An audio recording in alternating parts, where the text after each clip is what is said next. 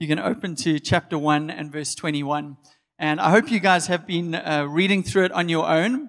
I think there is something about us as a church, obviously preaching through a book, and as individuals, just working through that on our own. You know, going deeper and deeper into the text, uh, asking the Spirit what He's saying to us, studying it, and memorizing some of this so that it goes in deep into our hearts and can bring change.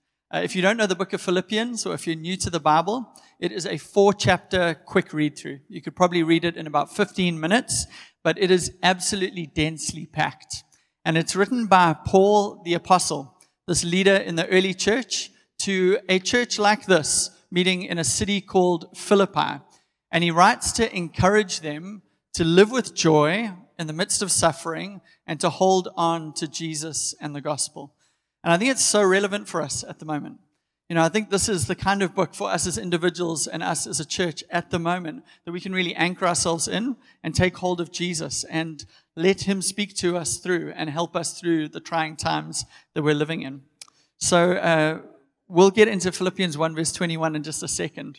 But I had the privilege last year of going to Tunisia in North Africa, if you've never heard of it before. And I went to the city of Tunis, the capital city, and I went there because we as a church have been supporting some people who are working on a church plant there. We've been praying for them. Krista, who is over there, has been leading a group of people praying monthly for this plant, praying for Tunis and Tunisia. Probably less than 200 evangelical Protestant Christians meet in a gathering like this in the whole of Tunisia on a Sunday which is a crazy thought. So we've been praying for them. This church has given generously to them. And I think like Tari's saying, you know, I love that this is a generous church. So I got to go and I got to check out what is happening on the ground there. And it was a very interesting experience. Um, I, have gotten to see a lot of Southern Africa. I'm born and bred in Durban. I've always lived here. I've gotten to see a lot of South Africa, but I've also gotten to visit Zimbabwe and Mozambique and Zambia and Lesotho and Eswatini and Botswana. I haven't been to Namibia yet, but that is something I'd love to do. Touch that last country that touches South Africa. But I got to go to Tunisia in the north of Africa, and it was so, so different to anything I've experienced in the south of Africa. I say that because Tunis has been significantly influenced by both France and the Middle East. And you see it on the signs around the city, both the French language and kind of Arabic text on the signs. You see it in the architecture, in the foods, the sights and sounds, the clothing. The people don't look like Southern African people. They just look so, so different. And I even got to go to a Tunisian barber and get like my beard sorted out. They did that threading thing, which if you know how that works, it's very, very sore with multiple threads just kind of pulling hair out of my face, but like different cultural experience to anything I'd done here. But it was very different. So this is the city of Tunis. And I got to visit and walk around and see it. And probably the most surreal moment for me is I was walking down the street called the Avenue Habib Bourguiba. You can go to the next photo, Shepherd. And this is it. It's like very, very beautiful. Um, if you can see that kind of plant lined or tree lined street, that's it. And it reminded me so much of Paris because it is modeled after the Champs Elysees. It looks just like that street in Paris. Uh, you can go to the next photo.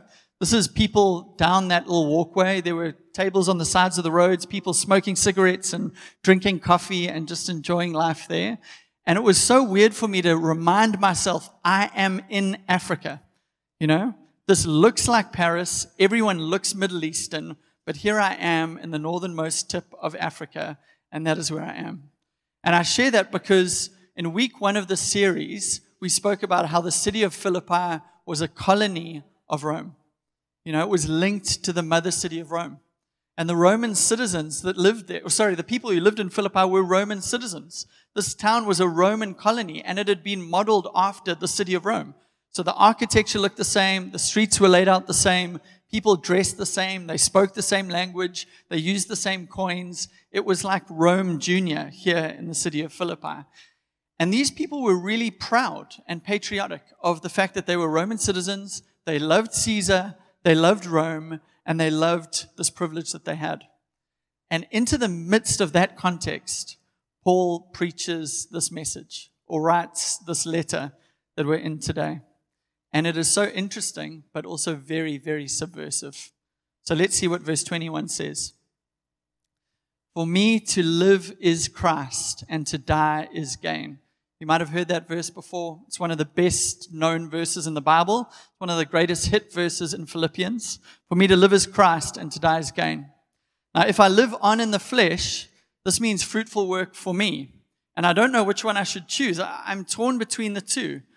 I long to depart and be with Christ, which is far better, but to remain in the flesh is more necessary for your sake.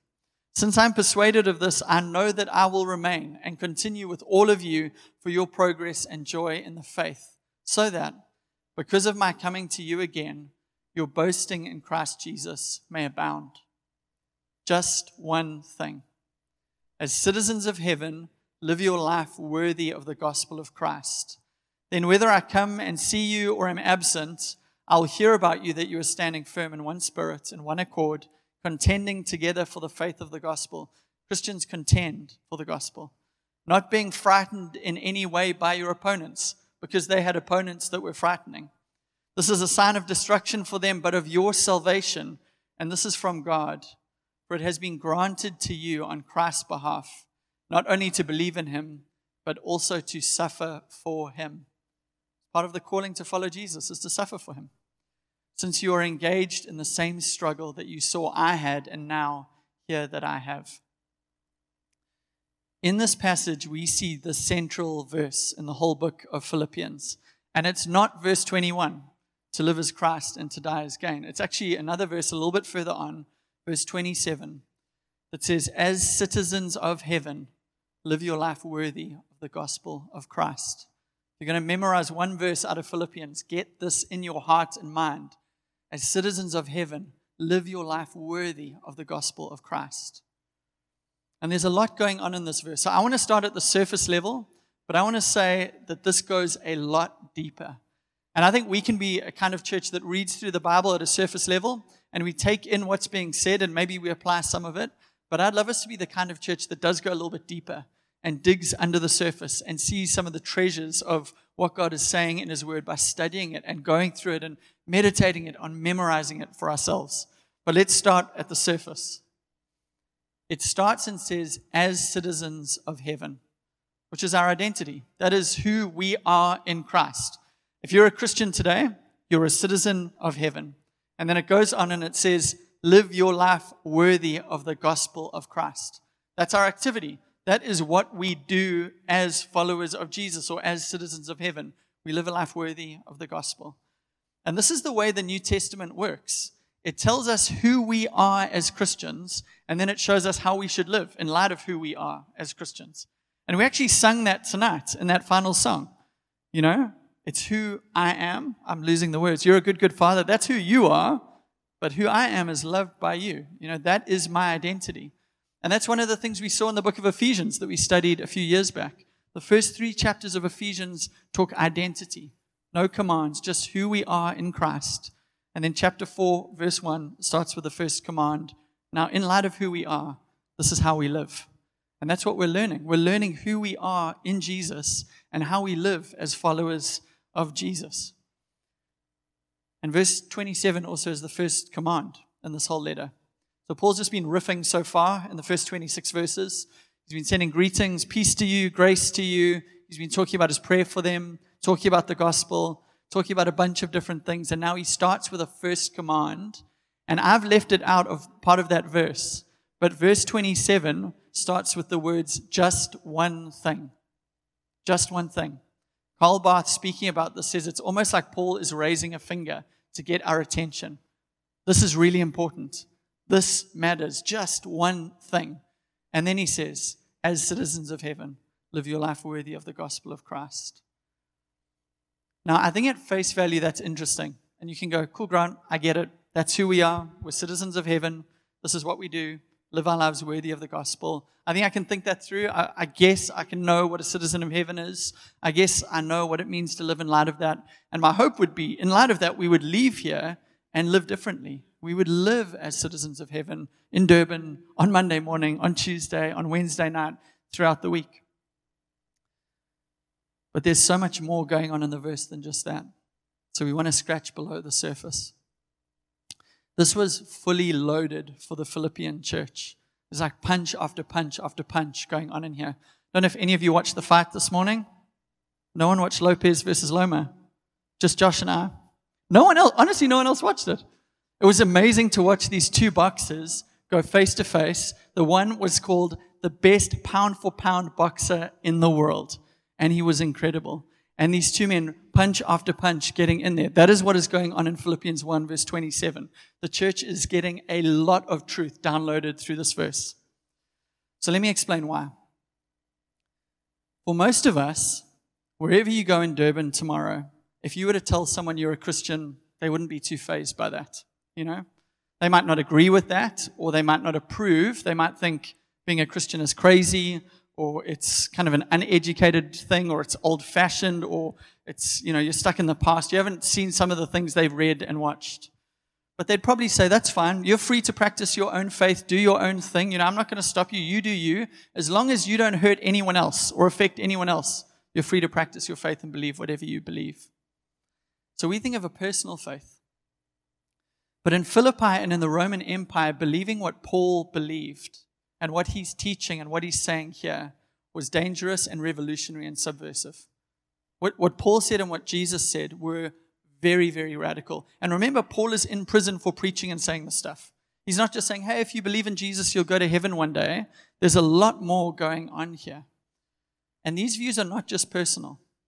These are political, these are economic, these are cultural, these are spiritual. But what Paul is saying affects not just the individual, but everything. If you believe what Paul is saying, it means you have a completely different way of seeing reality. Because you believe and worship Jesus as a different king, you're saying you are part of a different kingdom, and you're saying that you believe in a completely different gospel to everyone around you. So let me explain those three ideas a little bit more. Why is worshiping Jesus as King and saying Jesus is Lord so controversial? You know, in Durban today, it's not so bad. But in the Roman Empire, it was radical. So, a little bit of a history lesson. Some of you have heard of Julius Caesar, one of the great Roman emperors. He was killed on the Ides of March in 44 BC.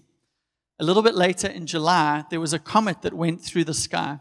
And his adopted son, Octavius, who later called himself Augustus, said, That comet in the sky is my father ascending to heaven. And everyone in the Roman Empire went, wow, that's amazing. And in 42 BC, they deified him in the Roman Empire. They said Julius Caesar is God, which would make Augustus the son of God. And poets celebrated this divinity.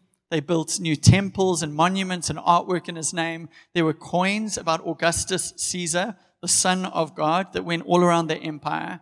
And to many, this Roman civilization was such a good thing. It brought stability, it brought wealth, it was pro- progress, and people celebrated it. And the emperors who, who ruled, the Caesars at that time, said to the people that they should have faith in their Lord and Savior, Caesar. I don't know if you guys are familiar with any of these words I'm throwing out. They sound a little bit similar to church words, eh? Caesar is Lord became the cry of the Roman Empire. And another one that might sound familiar to you is another propaganda statement that was used all around Rome. It was this There is no other name under heaven by which men can be saved other than Caesar. It sounds so similar to something you might have heard before because in Acts 4, verse 12, some of the apostles are preaching about Jesus and they take the statement and they say, There is salvation in no other name. Because no other, there's no other name under heaven by which we must be saved other than Jesus. Now, everyone else goes Caesar. They go, no, no, no. Jesus. Jesus is the only name. And this was radical. You see, Caesar was worshipped as God. He was celebrated as God by the people of that day. But here the church is saying, no, no, Caesar isn't God. Jesus is God. And if they didn't declare Caesar is Lord, if they said, no, Jesus is Lord, they were in danger of losing their lives or going to jail like Paul was. Last week, if you were here, I spoke out of John 20 about why we gather like this. And I talked about Thomas having a moment in church, a church service like this, an ordinary Sunday gathering, where he got it. He had a revelation that Jesus is Lord, and he looked him in the eyes and he said, My Lord and my God.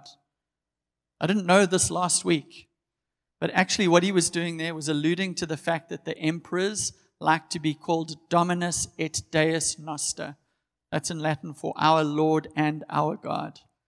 So, what Thomas is doing he's taking a phrase that was only used of the Roman emperors and he's applying it to Jesus. And he's saying, Jesus, everyone says they are Lord and God, but it's really you. Very, very subversive. So, you can see that saying Jesus is Lord in that day and age would have been radical. It's not just your personal belief, this is a political belief, an economic belief, a cultural belief, a belief about who really is in charge, who rules and reigns, who is God. And it's a statement about reality. If you're saying Jesus is Lord, you're saying Caesar isn't. And I'm getting ahead of myself a little bit, but next week in Philippians chapter 2, we'll be talking about this next Sunday. Paul writes something which I imagine the Philippian church would have freaked out about. He puts this in his letter, and I can imagine them gathered around like this and this letter being read. And when they get to verse 9 to 11 of Philippians 2, the congregation went, wow, like this is, this is troublesome, Paul. Like this is going to get us in trouble. He says, for this reason, God highly exalted him.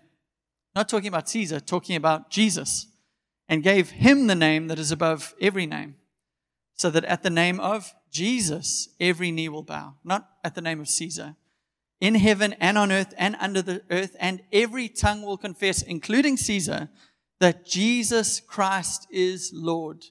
Caesar's not Lord, to the glory of God the Father.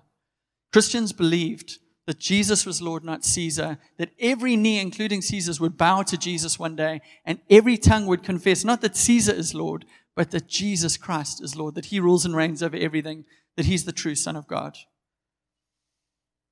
I hope as you hear what I'm saying, you're sitting there going, I thought it was hard to share about my faith today. but imagine being in Philippi, imagine being in the Roman Empire, trying to share about Jesus with your family and friends and the mindsets they've got. That must have been really, really tough and really, really scary. So that's the first thing Jesus the King. The second thing is Christians believed in a completely different gospel. Now, I find this so problematic because when I use the word gospel, you think church stuff. I think church stuff. You know, we, we think a music style or choirs or, I don't know, gospel music awards. But the word gospel wasn't a church word back in the day, it was a, an everyday word. It was a word used by the, the, everyone. You know, everyone knew that word and used that word. So the Greek word we know is evangelion for, for good news or good news of victory. But this was something that the church co opted and used to speak about the news of Jesus. But the Roman Empire was using it to speak about the good news of Caesar. You see, the Roman Empire or the imperial cult, those who worshipped Caesar as Lord, used this word to announce Caesar's victories, his birthdays, those would be celebrated, to announce his ascension to power and his granting of salvation to people. And they would send these heralds or gospel preachers everywhere in the empire to announce the good news of who Caesar was and what Caesar had done. But for us in the church instead, you know, we believe in the birth, in the life, in the death, in the resurrection, in the victory of King Jesus. And we are announcing his salvation and that his kingdom has come everywhere we go. For Christians, our hope and salvation isn't found in Caesar, it's not found in empire, it's not found in any of those things. It's found in Jesus and in his kingdom. Now, hopefully you see why Philippians 1:27 is so controversial. Christians serve a different king. We're loyal to a different kingdom.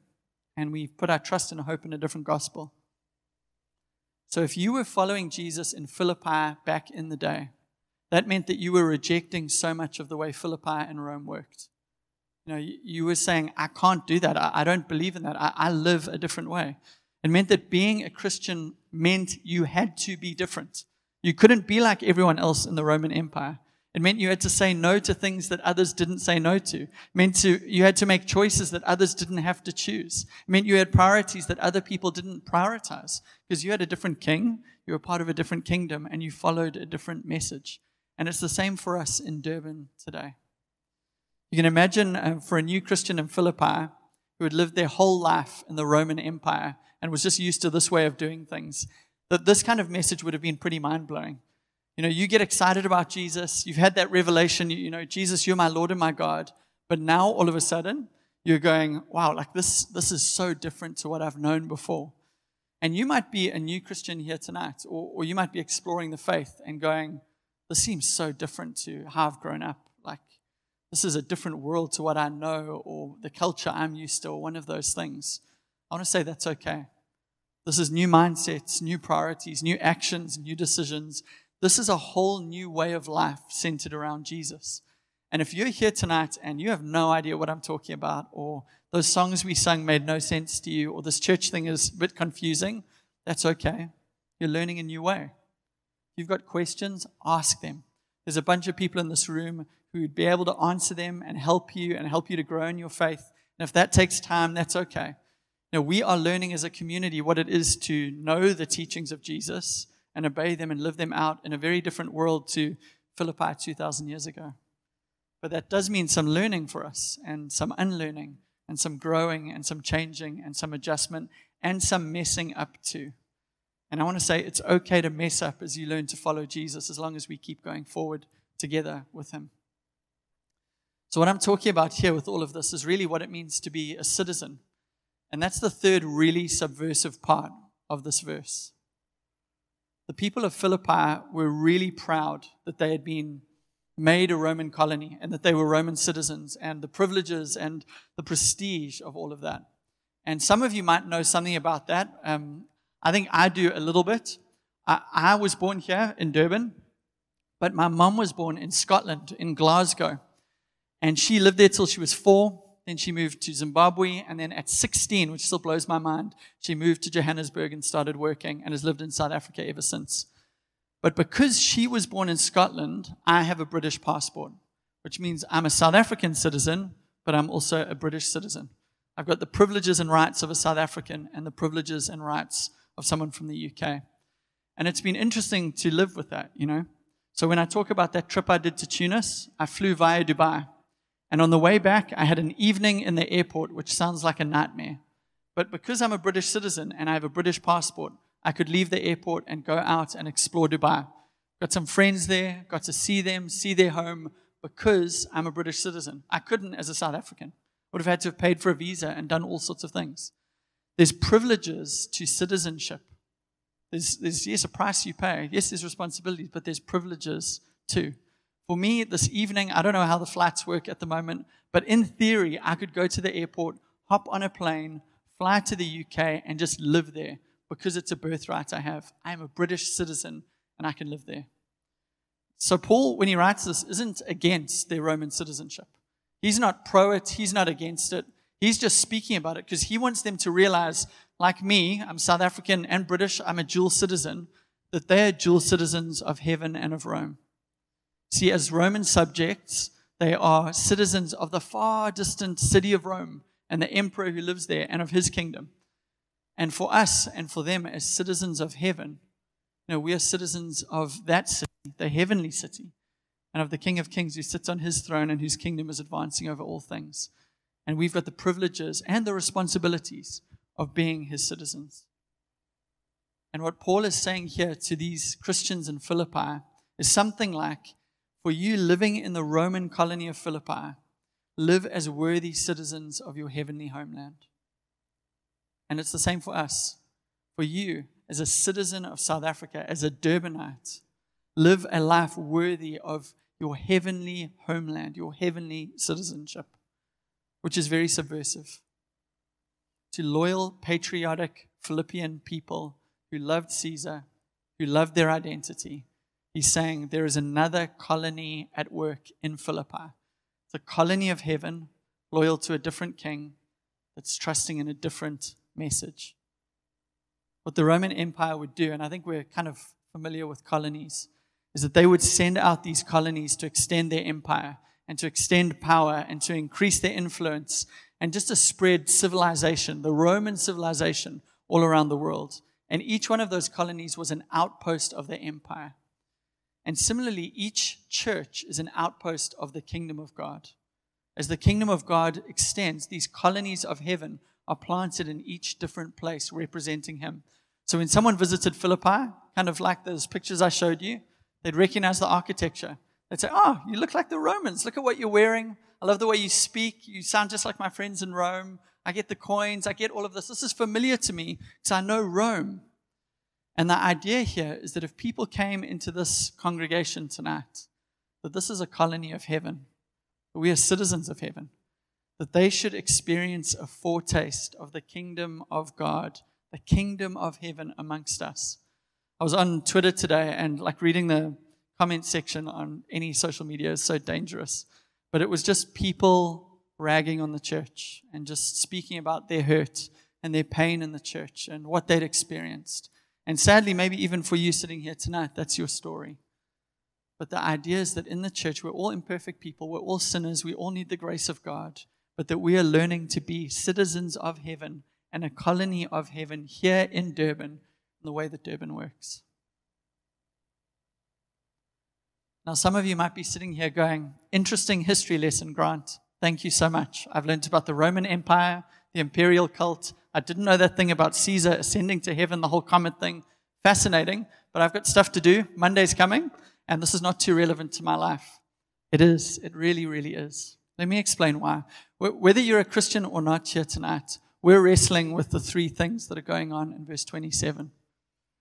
Which Lord will you worship and serve?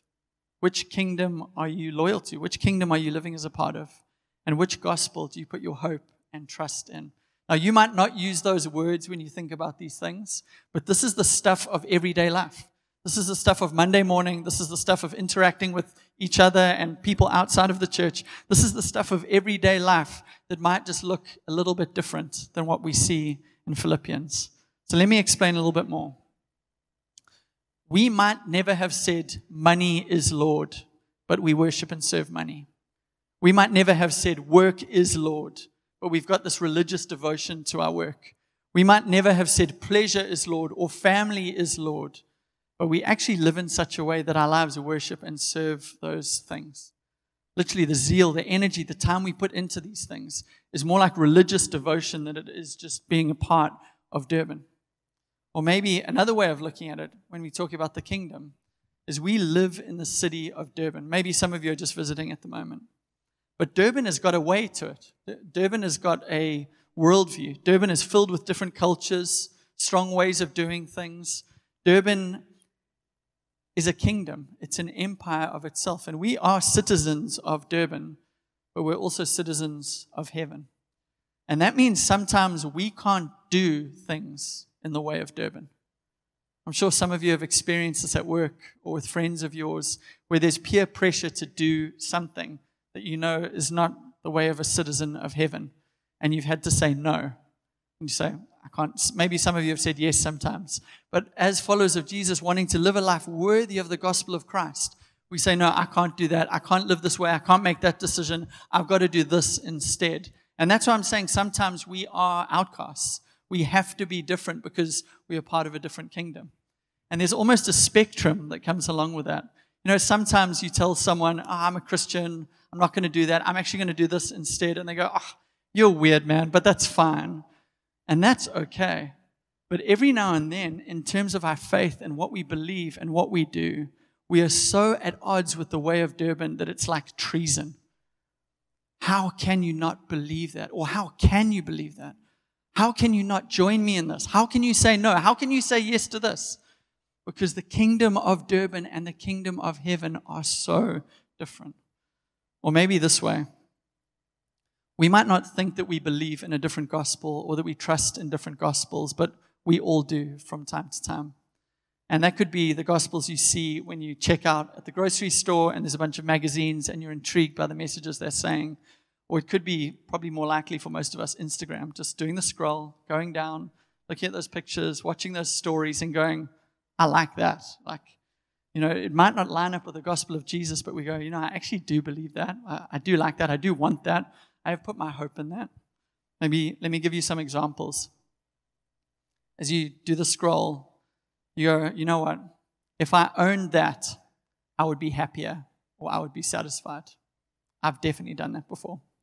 What about if I looked like that? If I had that body, that hair, that makeup, those abs, then I would be worthy. Then I would have value. Or what about success is salvation? You know, if I just get to the top of my career, if I just get that promotion, then I'll be saved. Or love and romance is salvation. I'm single. And if I had someone, then, then I'd feel saved. Or approval. If only I was liked. Only I was invited. If only I was included. If only I was applauded. Or I think this is something that's on the rise. If only I owned a Land Rover and I could just get away from the city. I could just drive out and just go and explore, get away from the busyness of life, you know, just get away from just, oh, the city's just getting me down, man. I just want to go and hike and ride and explore and be truly free. Or maybe travel and exploring the world. To you, that's the meaning of life. I'm sure some of you guys are going, yeah, I believe that. Maybe you don't believe that more than Jesus' gospel, but you're going, I believe the gospel of the Land Rover. I believe the gospel of, I don't know, the good looks or love or romance or whatever it is. We might not use the religious words I'm using to describe those things, but we're still putting our hope and faith in them, you know? We believe if we had them, if we can achieve them, if we can receive them, whatever it is, then we'd find salvation or meaning or joy or satisfaction or hope or freedom and those are the things that Paul is saying are only truly and fully found in Jesus. So let me end by going a few verses back to the well known verse 21. For me, to live is Christ, and to die is gain. For me, to live is Christ, and to die is gain. How, how would you fill in the blanks there? For me, to live is dot, dot, dot. For me, to die is dot, dot, dot. How, how would you answer those questions? Honestly, I'm, I'm not going to make you shout out to everyone, but honestly, in your heart tonight, how would you answer that? For instance, if you're saying living is success, getting to the top, hitting my target, reaching my goals, then for you, dying would be failure, missing the mark, not achieving what you wanted. If I fail, my life is over. Or what about power? If for you life is power, then death would be weakness or being powerless. Or if for you living is beauty, then you'd say, you know what? Death is feeling ugly, being called ugly, losing my looks, not feeling attractive. Or if for you living is people's approval, then dying would be rejection or disapproval from people. Don't know if you can relate to any of that. But Paul says to us that he wants us, well, he wants to encourage us because he knows it's the best way to use our lives, to live our lives in such a way that they don't just impact now, but they impact what happens in a billion, trillion, gazillion years' time. If you say living is Christ, then you're able to say dying is gain. And this is why. If your life is Christ, then the sting of death is gone, and death actually becomes a desirable thing. I don't know if any of you can accept that tonight. But let me show you what I mean by that. Paul has become unstoppable because of this. Think of Paul writing this from a prison, not knowing what the future holds. Paul, a few times, wasn't sure if he was going to come out or if he was going to be executed. And you can imagine his guards wanting to torture him and make him suffer. So they say, Paul, we don't like you.